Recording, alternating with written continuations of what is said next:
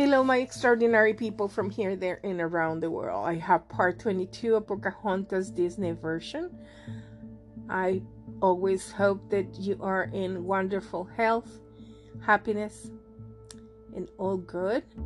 Please always be mindful, joyful, grateful. Pocahontas drifted into the enchanted glade. Her head hung in sadness just then, Meeko handed her John Smith compass. As she took it, something amazing happened. Its the arrow was spinning, and she knew it was the sign from her dream. Wow. I have to go back, she said excitedly. Suddenly, the arrow stopped.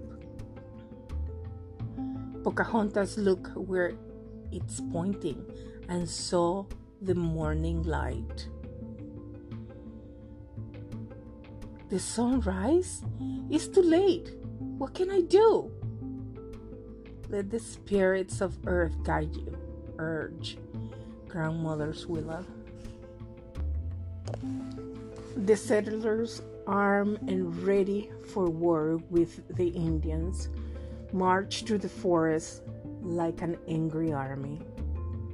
At the same time, the Indians moved in a fatal procession towards the execution site.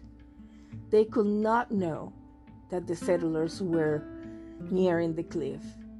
It seems that nothing could stop these enemies from a violent clash.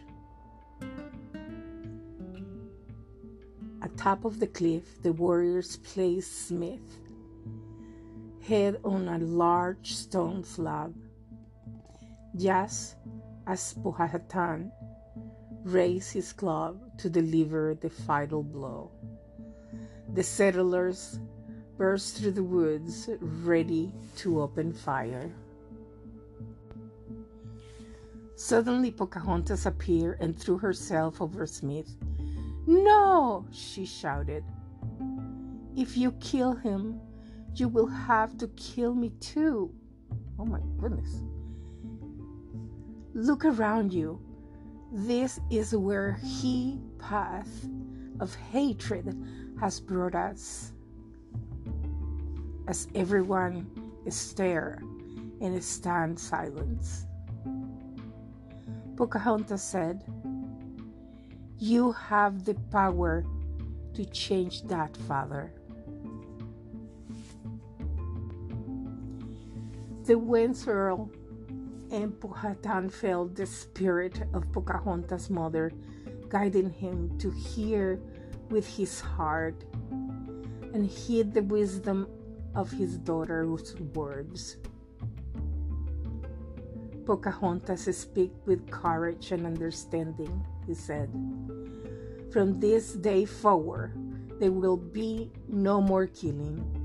Let us be guided instead to a place of peace. Well, that was intense. My goodness.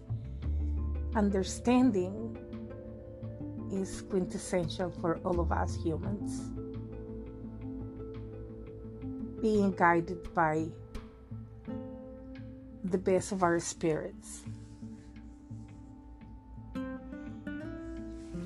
So, my beautiful people, as always, this is Connie MF1. I love you. Talk to you later.